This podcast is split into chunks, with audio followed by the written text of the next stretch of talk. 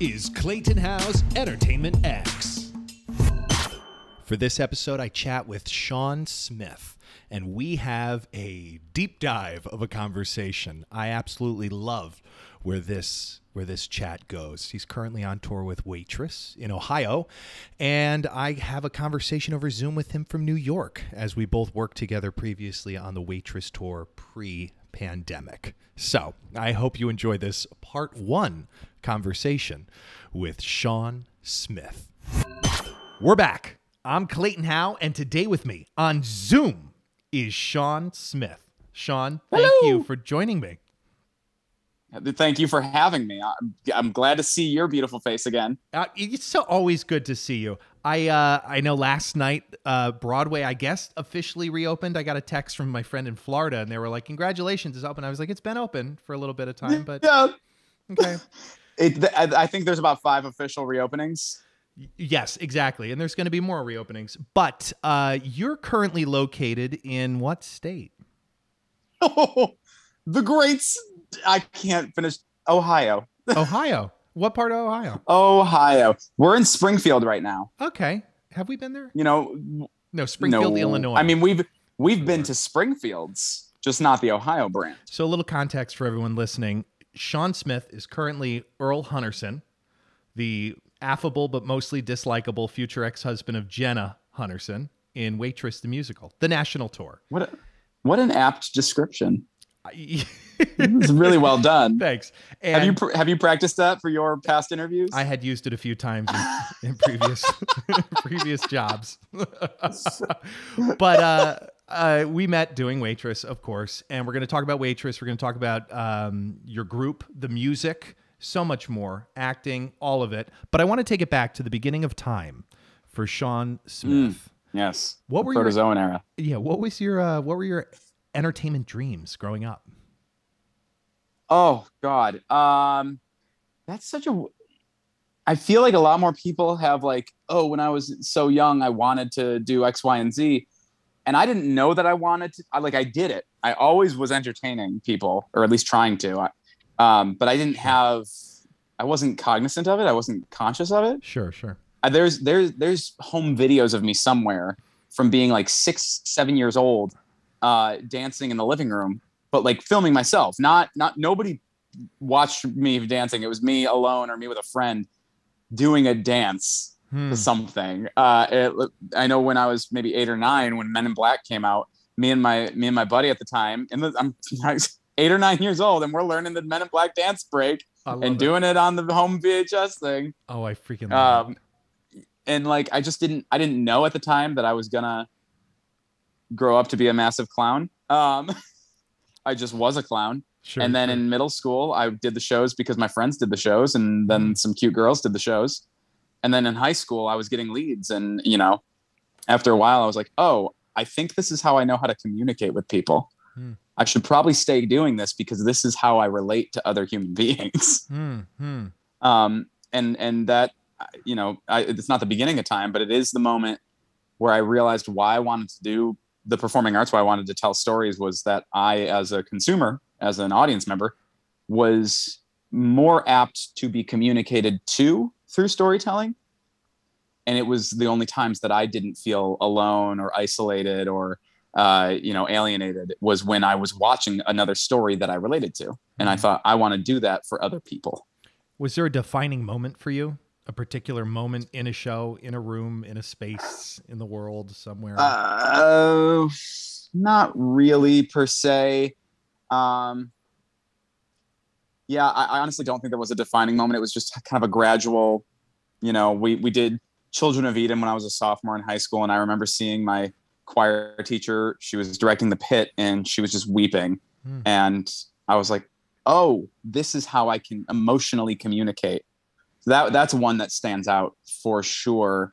Um, a couple of college productions had those kind of moments as well, but there wasn't one specific. I don't think. Is there a role that's taught you the most about yourself or a significant amount about yourself? Um, hmm. That that's a, that's a great question. I they I guess yes and no. Uh, I did G, I did sorry I did Judas. Someone's calling me, so I'm trying to ignore it. Mm. Um, I did I did Judas in Jesus Christ Superstar, and um, it's been a dream role forever, and I finally got to do it. And it the character didn't teach me so much about myself. I knew how I wanted to play the character, Hmm. but the process taught me a lot about myself and how I had to like navigate through. Um, uh, let's see. Um, I don't know. I feel like as a human, we're always evolving, and and or at least we should always be evolving. Amen to so that. every time I every time I do play a role, I'm sure there's there's elements of it that always kind of take on. Like uh, we did Rent when I was in college, sure. and I played Mark. Um, and you know, you have to find ways to take the role that you're playing and relate it to the real world and relate it to your real life. And I I was 19 years old. I grew up in a conservative town in, in Buffalo, New York is a fairly conservative area, or at least where I grew up was. I didn't know the world of rent. I loved rent, but I didn't know the world of it. I never lived the world of it, but I did find ways to relate that character to the world of of what I knew in Buffalo, New York. And and uh, I think I learned a lot about how to find pathways to a more empathetic approach to living through that. So that was a big one um, because you you need to see people on their level, and sometimes it's hard to do that when you have never experienced their level. So you have to find close to, you know, I don't know. no, I, I, I think you're bringing up a really good point. You're absolutely right. That's the next level of communicating. Yeah. You know, when you realize Yeah. not only do you have to meet someone where they're at, but if you've never been where they're at, you really got to open your mind.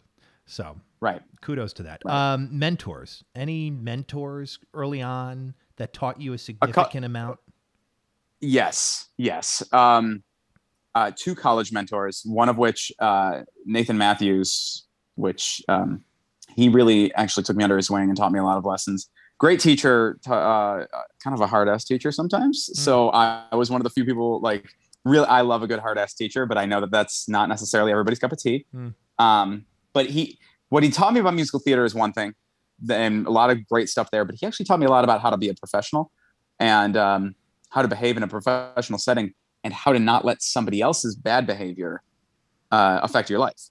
Um, there was an incident once upon a time with possible being put in precarious situations. I'm not going to say too much about it, but I remember that he said he had told me a story of somebody being put in a precarious situation where they would have to uh, uh, compromise themselves in order to gain favor. Sure. and and he said and i'll never forget it. He he, he said uh, you can have all the jobs in the world but if you can't look in the mirror at the end of the night and know that you earned those jobs because of your talent and because of your work ethic it's not worth it. Hmm. and and it's that you know today's day and age that's a very important lesson for a lot of people. Um, so that was big uh, stephen mckinley henderson was another huge influence. Um, you may you probably have seen him. He was in lincoln. Hmm. uh, he was in tower heist uh, in extremely loud incredibly close the newsroom. He was on broadway and in the movie version of fences with denzel washington. Phenomenal actor. He was actually a professor of mine and he took me under his wing his, that sem- that year. Um, gave me a lot of great work to do taught me a lot of techniques a lot of tricks uh, not not tricks but a lot of great acting techniques that actually put you in the moment Let's talk about him for a second. You went to where'd you Yeah. study? and Uver- university of buffalo Right. I SUNY, studied. SUNY, SUNY buffalo I studied at SUNY Fredonia, so we Right. both know Western We New York well. I right down the I've- road I've met him before. He came in and coached or you know taught or associate directed some of the students in piano lesson at my college and some of the stuff he would talk about when keeping it you know like real like real Mhm. real like he doesn't Mhm. act it's real Right. and i just remember this visceral moment um, and everyone should look this guy up because he's he's incredible. He has this one moment He's- in Lincoln when he like he's knows phenomenal. that Lincoln's gonna die, right? And he has the, everything. It's right there, right in the two eyeballs. Mhm.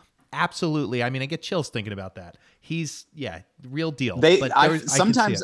I, I firmly believe that sometimes they give him less screen time because they know the more screen time they give him the worse everybody else is going to look he's that good yeah, he's fantastic. he's unreal um what did he? Anything he- specific about acting you remember or phrases? well or so okay so he he trained under lloyd richards uh, who was a very prevalent acting, you know, uh, teacher, method creator. Uh, and but it's it's a lot of like, I guess it stems more from the Meisner side. Everybody breaks things down to Meisner and Stanislavski, and I, my firm belief is that you should just kind of take a little bit from everything and use what works for you. I don't I don't believe in one particular whatever. Uh, but he, he a lot of his his teachings were about using the set around you, using the world around you, trusting your instincts, and also knowing the power of, of stillness, Mm-hmm. um, and to not plan. He doesn't like when you plan the moment. Mm. You have to know the circumstances and you have to know your actions, but you cannot plan your responses. And and I remember he was. Uh, Oh God! It was the, the the play was the sign in Sidney Brustein's window by Lorraine Hansberry. Phenomenal play. Um, and he gave me like three scenes from it, one of which was a monologue. And I remember he put me in the room. Um, somebody else had put up a set for their scene, just like with mats and stuff. Hmm. And then he's like, "Okay, Sean, you're gonna do your monologue." So I stand up and, and I'm like, "Can I move that?" And he's like, "No, no, no, you're gonna do it on this set." I was like, "Oh." And I said, "Give me a moment." And he said, "No, no, no, do the monologue now. Go." And then, and just like made it a point of being like, "You don't in in these worlds, you don't as a human wouldn't have time to think." Yeah. about how to how to control the world around you. So as an actor, why would you think that you have time to control the world around you? You have to embrace it. Um and so it just was a fully I mean he's there's there's a lot of things he taught me and it's hard to pinpoint one particular one, but He living it living in the moment. It's a life lesson, it's an acting lesson. it's you know what some of the best and it's rare that i actually talk specifics about acting technique on entertainment x but since we're Mhm. here we're going to go a few more minutes before we move on um Okay. the some of the best acting i see is obviously real in the moment of the story that's being portrayed but they're also extremely aware of the space they're in aware that the audience is not listening aware that a child Mhm. is crying or that the audience is right there in the palm of their hand and i remember because i rem- this is this is why i love having these conversations because i didn't think i didn't realize we would talk about him but uh, one of those moments that specifically stand out in my mind was when we were doing waitress two years ago and Mhm. the guitar right in the middle of the song was out of tune because someone had tuned it traditionally remember and i was playing it in that fake Yep. tuning thing and Mhm. and it was right in that moment strumming it being like okay but i'm going to keep going you know like i'm not going to stop not going to freeze up you just like you got to be water you have to flow which is a Mhm. great you know Yes. thought for life you know to just you Yes. flow and just to just to piggyback off of that before we move on uh, i have a lot of friends who are very funny people who are very good at taking those moments and turning it into a joke Hmm. i don't have that i don't i think i'm funny sometimes and i like to write comedy but i'm not quick on the like the, the wittiest possible uptake and so it's nice to know that if you are just being honest in the moment you don't have to come up with a funny moment Mhm. you could let it be a sad moment. You can let it be a, a frustration moment. You could let it be an angry moment. You could let it be a hopeful. It doesn't matter as an actor. Hmm. And it used to get down me so down when I would see things go wrong on stage, and I wasn't the one who was able to like. I, I've I've saved productions by by living in the moment, but it wasn't by doing something funny. It was just by living in the moment and Mm. keeping the whatever the circumstances around you just become part of the world. Hmm. Um, and I I learned that from him. So huge thing, thankful for that man. So this career path that you're on, has it just been a natural Yes. progression or, you know, into yeah, but into, you know, actually making a living out of it? Or was there a moment where you're like, yeah, I'm going to I'm to go ahead first into having this be my main source of income? Um. Yeah. Uh, I think okay. So I went to school for musical theater, so I kind of knew that I wanted to make this my main source for income. Sure. But I didn't go to school. I didn't intend on going to school for musical theater in the sense of like I wanted to be in musicals. I wanted to be an actor. Period. Hmm. And I also like singing, and I love playing music, and I love that world. I love writing. Um, and so I thought I'm going to go to school and become an actor who also sings. And then as I got older and I settled in my voice, and it came, and that's uh, you know, people don't tell you that your voice keeps changing until you're 30 years old. So you have to settle into it. You have to learn what it is. You don't have to keep copying everybody else to try and get there. Mm. And and as I settled into my voice and came, you know, um, it just became my niche is that I was the guy that people called on to sing rock and roll music in musical theater. I had great teachers who taught me how to sell us how, how to sell pop songs as stories Hmm. and how to sell things that are traditionally not musical songs as musical things. Hmm. Um, when they all realized like, hey, you can sing rock, we better teach you Hmm. how to sell it on stage as opposed to how to just you know be the person who closes your eyes and screams.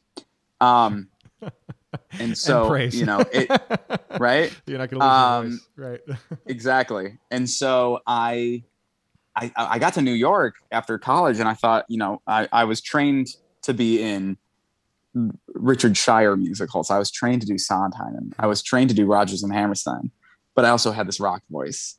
And so i started getting hired for these pasek and paul projects and these uh the uh you know uh, your alan menken and your stephen schwartz. And then even further than that uh jesus christ superstar. And and um it started really clicking. I was like, I, I think I know what my niche is. Hmm. I'm gonna do pop rock. I'm gonna do rock and roll. I'm gonna be the energetic one. Um, and then I got very fortunate, very lucky. Uh, I went to an audition for a cruise ship for for the record, the Brat Pack.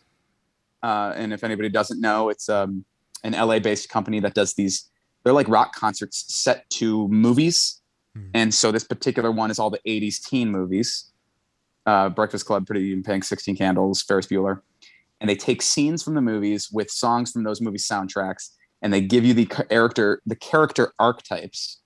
And it's almost it's a, it's almost a whole new story, but it's also just an homage, but it's also a rock concert. It's a cool little thing. It's a lot of fun, and I love that show, and I would do it every day if I wasn't already well too old to be doing it. Um, and and it's all 80s music right.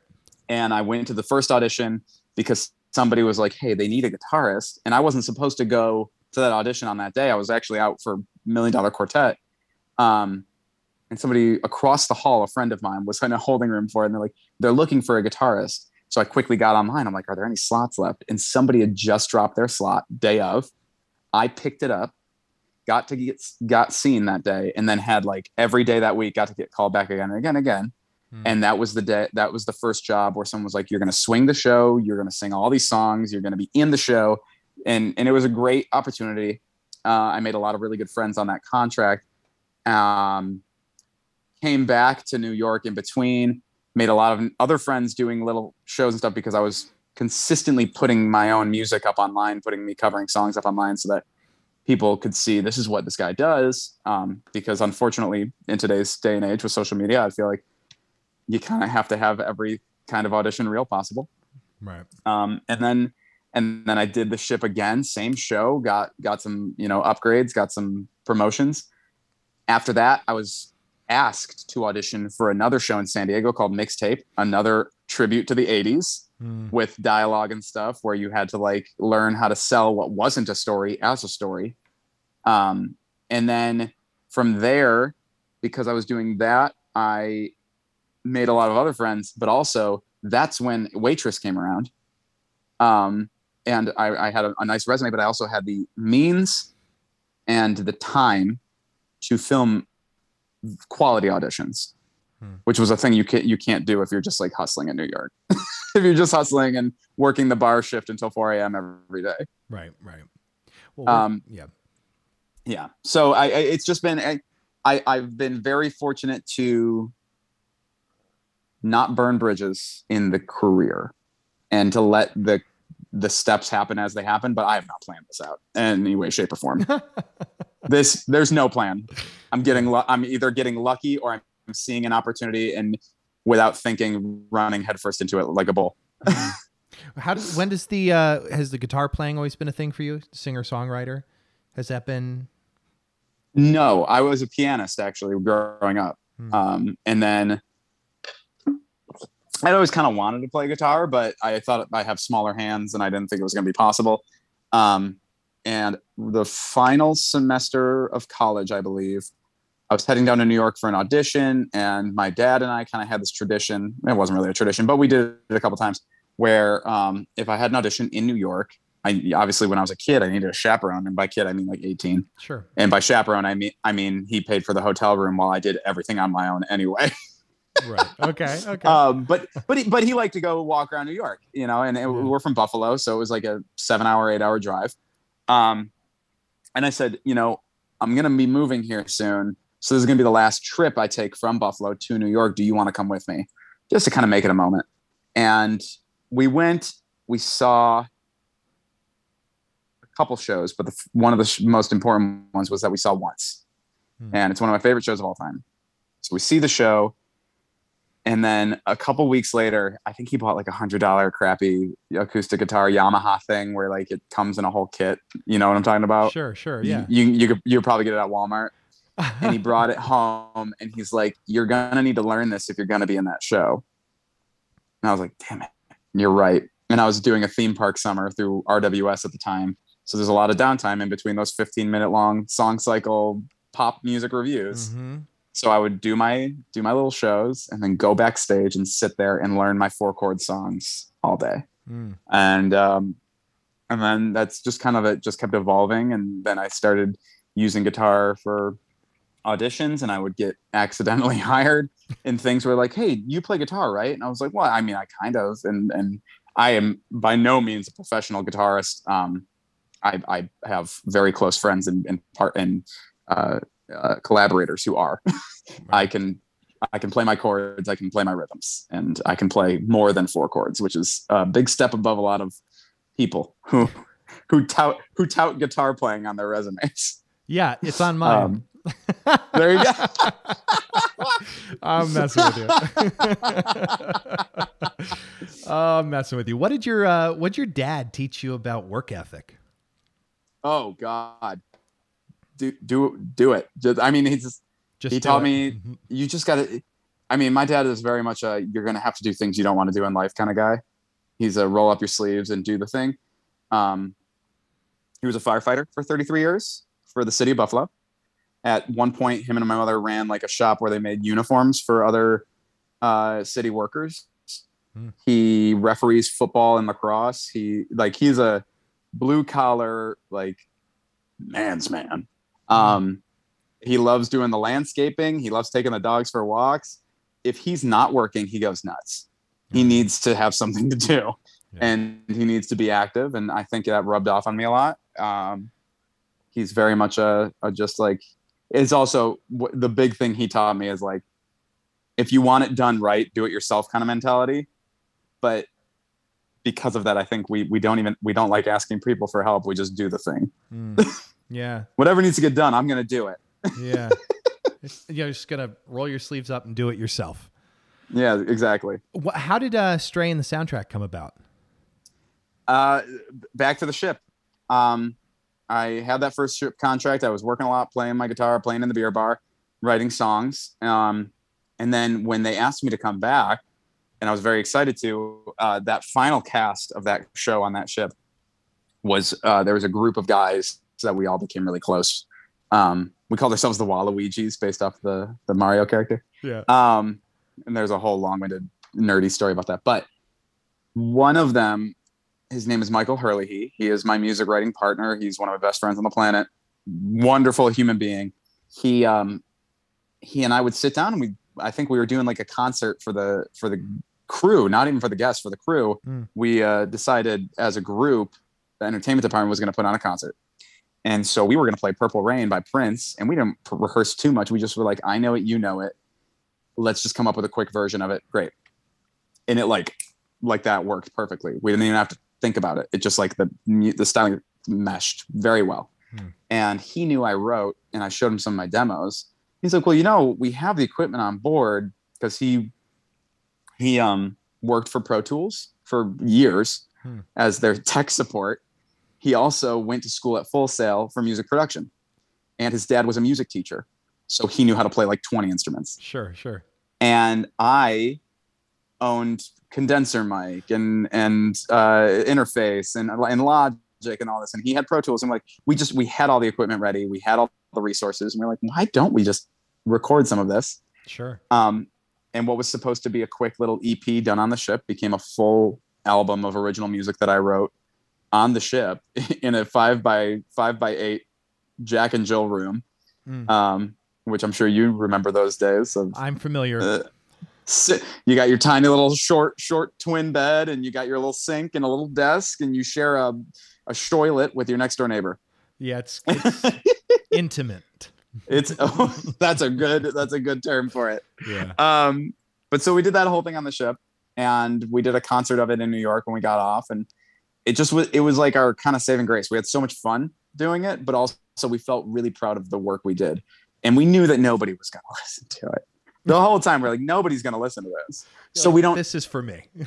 But it's but it, it well that one i i do describe that one as like a massive therapy project because these were songs i was writing about um and, and you know I, i'm not ashamed of it so i'll just jump right in. I was, I was writing about my my found sobriety and and my d- dealings with depression and anxiety most of it mm. and then there's obviously like you know songs about past relationships and stuff in there so it was a massive therapy project mm.